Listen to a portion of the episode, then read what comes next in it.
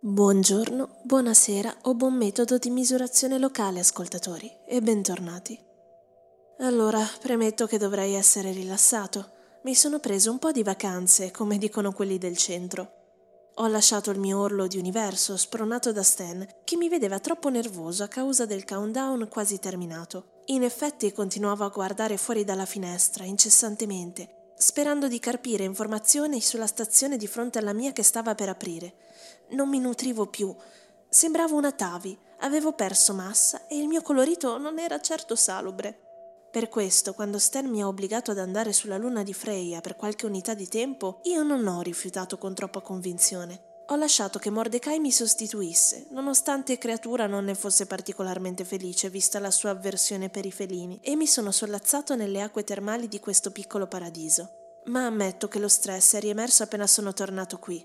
Qui dove? come sempre nella mia stazione di servizio ai limiti dell'universo. Benvenuti all'ultima stazione.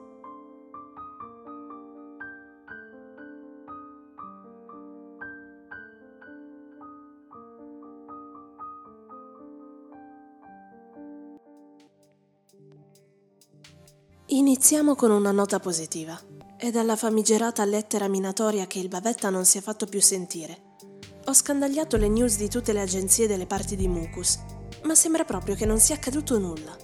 Però mi ha fatto davvero piacere vedere come molti di voi si siano interessati alla vicenda, sia con i messaggi di cordoglio per il povero Kale Looper, che chiedendomi di condividere le mie ricerche sul caso in una lingua che non sia lo sluggish. Magari nelle prossime trasmissioni o attraverso i miei canali social divulgherò qualche informazione in più. Chissà che qualcuno di voi sappia darmi qualche dritta utile per risolvere finalmente il caso. Invece, parlando d'altro, se qualche tempo fa mi lamentavo della noia che si respira ai margini dell'universo, beh, negli ultimi tempi c'è stata fin troppa azione, almeno per i miei gusti. Infatti, alla fine, la misteriosa stazione di fronte alla mia ha davvero aperto. Proprio ieri, con una grande festa di inaugurazione. Roba da non credere tre band che suonavano, invitati speciali, addetti alla stampa. Onestamente mi è sembrato persino troppo per una stazione così piccola ai margini del cosmo. E infatti c'erano più invitati che clienti. Io ovviamente mi sono limitato a sbirciare di tanto in tanto da qua e c'è davvero un tipo identico a me dietro al bancone. Non ho idea di chi sia, ma immagino si tratti di un automa? Un mutaforma? Non ne ho idea. E non chiedetemi perché mai, con tutte le forme più aggraziate che esistono nell'universo, abbia deciso di assumere proprio la mia. Comunque, da quando hanno aperto, sembra che se ne stia tutto il tempo immobile, dietro il bancone, a fissare il vuoto. Inquietante, eh? Per il resto, la verità è che non è che sia successo molto altro. Voglio dire, la vita qua sta continuando più o meno come prima. A parte che oggi mi ha rubato un paio di clienti. È vero, a prezzi più bassi dei miei, completamente fuori mercato, mi verrebbe da dire. E la cosa mi preoccupa un po', anche se in realtà credo sia solo una politica promozionale o qualcosa del genere. Voglio dire, tenere i prezzi bassi per attirare nuovi clienti è un conto, ma di certo non può continuare a vendere carburante sotto costo. E sono certo che presto dovrà adeguarsi, anche se a dirla tutta, un cliente che oggi è passato da me Anzi, l'unico cliente che oggi è passato da me mi ha subito fatto notare la cosa. Per fortuna ha confessato di non saper resistere alla mia crostata di ciliegie. Spero che basti per mantenermi un giro di clienti fedeli, perché come sapete qua gli affari non è che andassero proprio a gonfie vele. Ma per ora non voglio pensarci. Meglio pensare alle novità dell'universo. Ma prima una parola dal nostro sponsor. Peppa Blob è tornata! L'amato personaggio degli olocartoni è pronto ad accompagnare i suoi piccoli fan nell'avventura più bella, quella scolastica. Non deludere i tuoi piccoli. Diario, cartella, astuccio. C'è tutto il set per il back to school di Peppa Blob. E se prendi il set, il regalo anche l'esclusivo attacca-stacca di tutta la famiglia Blob. È una proposta giochi mostruosi.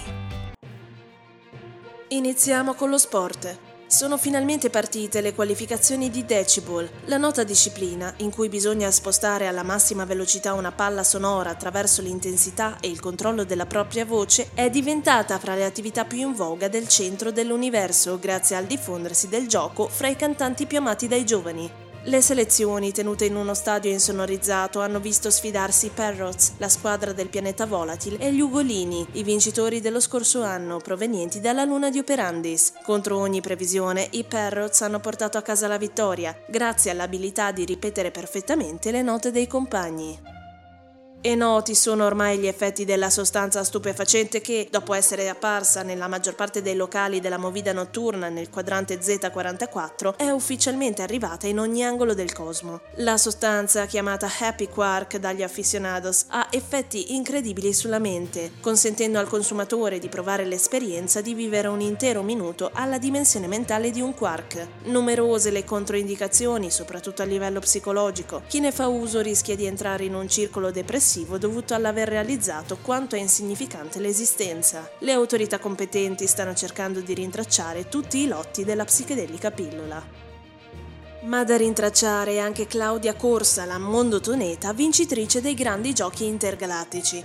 Per gli amanti della cronaca rosa sarà un colpo al cuore sapere che Claudia è stata abbandonata all'altare dalla sua promessa sposa, Alhambra, la storica partner e valletta olovisiva. Stando ai testimoni, Alhambra avrebbe avuto un ripensamento sull'unione mentre provava l'abito, momento nel quale ha ricevuto un messaggio dall'ex fidanzata. Voci di corridoio affermano sia infatti scappata con la sua astromobile verso il pianeta della vecchia fiamma. Sconvolta, Claudia avrebbe gettato la giacca elegante e sarebbe partita per una corsa che ad oggi dura da ben 53 unità di tempo. L'incredibile performance supererebbe di gran lunga qualunque risultato ufficiale dei giochi intergalattici, rendendo Claudia la più grande mondotoneta dell'universo. E la sua corsa sembra non fermarsi. Da immagini condivise sui social, Claudia starebbe ancora correndo furiosa sugli anelli di Navek.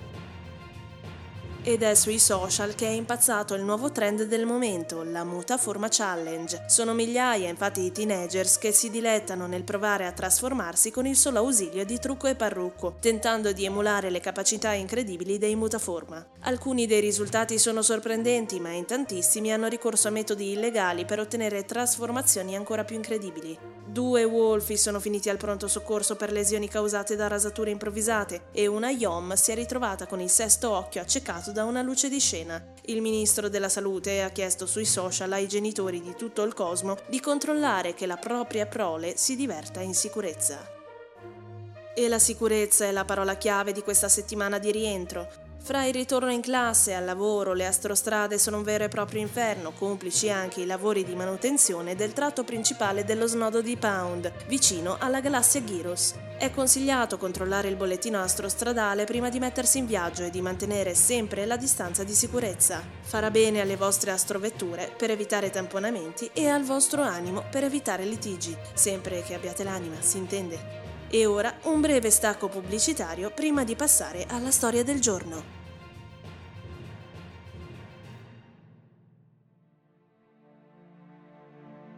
La fame ti rende nevrotico?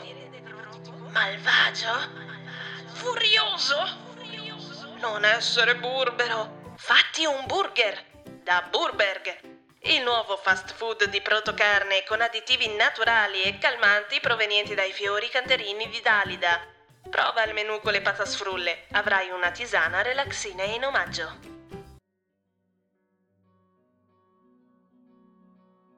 La storia di oggi non ha per protagonista qualcuno con cui chiunque di noi potrebbe identificarsi, come un astroviaggiatore, un impiegato delle poste intergalattiche o un comune forfantello spaziale. Niente affatto. La storia di oggi ha per protagonista una regina che entrò proprio nella mia stazione qualche tempo fa. Non sto scherzando, e se vi state chiedendo cosa ci facesse una regina sola ai margini dell'universo, non dovete fare altro che avere un attimo di pazienza e continuare ad ascoltarmi. Me lo ricordo come se fosse ieri. Era quasi ora di chiusura e mi sentivo un po' malinconico. Così avevo messo su una sinfonia lenta, che mi ricordava vagamente la sonata in tristezza maggiore, mentre stavo ripulendo il bancone dalle macchie della torta alle ciliegie che avevano appena mangiato due piloti di un cargo spaziale, particolarmente scontrosi. Ero solo quando le porte si aprirono e vidi entrare questa creatura dall'aria completamente spaesata, che avanzava fluttuando con andatura un po' incerta verso il bancone. Non disse una parola e forse non mi aveva nemmeno notato. Era una sorta di sfera iridescente, la cui superficie si increspava continuamente, come se fosse stata liquida. All'interno si notavano in trasparenza una serie di bolle che formavano quello che sembrava essere un volto, sfuggevole, ma al tempo stesso incredibilmente espressivo. Non avevo mai incontrato nulla di simile. Si limitava a guardarsi intorno attraverso continui guizzi di bolle che si addensavano, formando qualcosa di simile a occhi che si scomponevano nel giro di qualche attimo. Posso aiutarvi? chiesi un po' incerto, non sapendo bene cos'altro dire. Oh no, grazie, sto morendo, rispose semplicemente la creatura, con voce cristallina, increspando una sorta di sorriso sulla sua superficie. Preoccupato dalle sue parole le chiesi se c'era qualcosa che potessi fare, ma lei si limitò a fluttuare fino agli sgabelli di fronte al bancone e mi chiese se avessi un po' di tempo per ascoltarla. Ovviamente di tempo ne avevo in abbondanza, così mi raccontò la sua storia. Disse di chiamarsi Oei e di essere la regina dei Molecule, una specie di cui fino a quel momento ignoravo l'esistenza. Mi spiegò che la loro stirpe aveva iniziato a vivere su un pianeta gassoso che ruotava intorno a una stella bruna dove si era stanziata all'inizio dei tempi. Lì avevano trovato condizioni ottimali e avevano iniziato a proliferare, arrivando a colonizzare parte del piccolo sistema planetario su cui vivevano. Le confessai che, nonostante avessi conosciuto molti astroviaggiatori da quando avevo aperto la stazione, non avevo mai incontrato uno di loro. E mi spiegò che questo era probabilmente dovuto al fatto che non lasciano mai il nido, almeno fino alla fine. La cosa non mi sorprese particolarmente, perché avevo già sentito di creature che iniziano a vagare nell'universo proprio prima di spegnersi, ma non era esattamente quello che Oei intendeva. Mentre il suo aspetto diventava sempre più evanescente, spiegò che nessuno di loro aveva mai lasciato il sistema planetario prima di allora. E nemmeno lei si sarebbe sognata di farlo se la loro civiltà non fosse ormai stata completamente cancellata. Lei era infatti con ogni probabilità l'ultima molecule superstite di tutto l'universo. La cosa mi colpì e rattristò molto, nonostante la serenità con cui la regina Oei mi parlava. Le chiesi allora, non senza il timore di risultare inopportuno, se se la sentisse di dirmi qualcosa di più sulla sua specie, così che magari potessi un giorno tramandare la loro storia. Lei produsse un nuovo sorriso sulla sempre più flebile superficie del suo corpo sferico e iniziò a raccontarmi tutto, ma proprio tutto, con un'incredibile dovizia di particolari. Mi disse di come i primi antichi Io e Ai erano nati, formandosi attraverso legami covalenti dalla schiuma cosmica, soli per qualche miliardesimo di secondo, prima che ne arrivassero altri, di cui mi elencò i nomi, come se li avesse conosciuti di persona, al punto da convincermi che si trattasse di una sorta di racconto mitologico sulla nascita della loro specie. Mentre mi descriveva nel dettaglio le singole vibrazioni molecolari di tutti i molecole che avevano vissuto nei primi giorni, le chiesi se quelle storie facessero parte del loro mito sulla creazione, consapevole che molti popoli ne avevano uno. Ma lei rispose, un po' sorpresa dall'ingenuità della mia domanda, che non c'era nessuna religione. Lei quelle cose le ricordava perché le aveva vissute. Non solo, tutte quelle creature erano i suoi figli.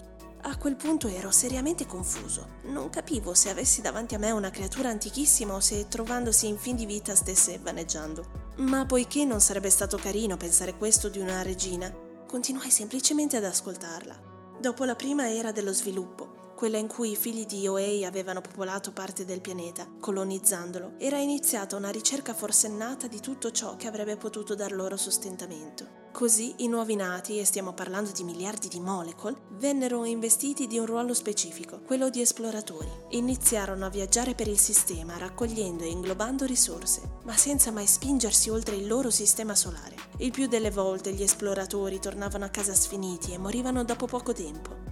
La cosa mi sembrava davvero struggente, ma anche in questo caso la regina rimaneva serena mentre rimembrava quegli eventi e lo rimase anche mentre mi raccontò quello che avvenne dopo, quando il pianeta fu attaccato da una specie aliena che voleva impossessarsi delle loro risorse e iniziò una guerra terribile che sembrò durare in eterno. Gli invasori erano feroci e numerosi e i molecole vennero letteralmente decimati già dal primo attacco. Si rintanarono così nelle profondità del pianeta, dove la pressione era elevatissima e gli invasori faticavano a muoversi.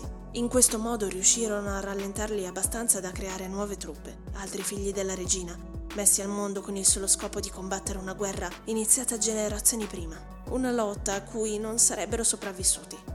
I soldati si schiantavano contro gli invasori, avvolgendoli, inglobandoli al loro interno e soffocandoli. L'assedio durò altre sette generazioni prima che gli alieni si rendessero conto che i Molecole avrebbero potuto dar vita a nuovi soldati pressoché all'infinito. E così si ritirarono. Quello che restò fu una civiltà completamente distrutta, con pochissimi sopravvissuti e una schiera di futuri nascituri rinchiusi in gusci protettivi. Mentre la regina scompariva letteralmente davanti ai miei occhi, al punto che ormai riuscivo solo a vedere l'ombra di un sorriso su un'increspatura fluttuante. Le chiesi se era per la guerra che fossero fuggiti e ancora una volta mi sorprese. Mi spiegò che la guerra era finita e l'avevano vinta. Infatti, migliaia di future regine erano salve, al sicuro nei loro gusci, nascoste nelle profondità del pianeta, pronte ad essere mandate alla deriva dello spazio. E quella era l'unica cosa che contava far lasciare loro il pianeta prima che completasse la sua orbita intorno alla stella bruna, perché non appena fosse giunto al periapside, la posizione più vicina alla stella, sarebbero tutte morte per le temperature troppo elevate. E quello era semplicemente il ciclo di vita della loro civiltà, che nasceva non appena il pianeta gassoso superava il periapside e si esauriva prima che lo raggiungesse nuovamente. Presto, una delle nuove regine sarebbe tornata proprio lì, per ricominciare tutto dall'inizio. E se vi state chiedendo quanto sia il tempo di rivoluzione del pianeta, me lo chiesi anch'io e la risposta mi lasciò sconvolto. Circa sette mesi CU. Tutto ciò che mi aveva raccontato poteva davvero essere accaduto in un tempo così irrisorio? Era davvero quella la durata di vita massima della loro civiltà? Questo è quello che mi disse Oei, che concluse la sua storia spiegando che alle Molecule, portato a termine il loro compito, era concesso lasciare il sistema e trascorrere il tempo che rimaneva in esplorazione dell'universo, ed era così che il caso l'aveva portata fino alla mia stazione. Prima di svanire del tutto, mi confidò un'ultima cosa. Disse che trovava incomprensibile la mia tristezza, ma che non la stupiva del tutto. Questo era probabilmente dovuto al fatto che i molecole non esistono come esseri individuali, ma solo come un'entità multimolecolare, composta da miliardi di elementi che si formano, si rinnovano e muoiono, rendendo praticamente eterna la loro entità collettiva. Terminò in un cigolio, quello delle porte della mia stazione che si scostavano leggermente, mentre OA si dissolveva in milioni di molecole che volavano fuori nello spazio infinito, pronte a tornare ad essere parte di quel tutto di cui era stata regina. Là fuori stava per iniziare una nuova fase della sua vita.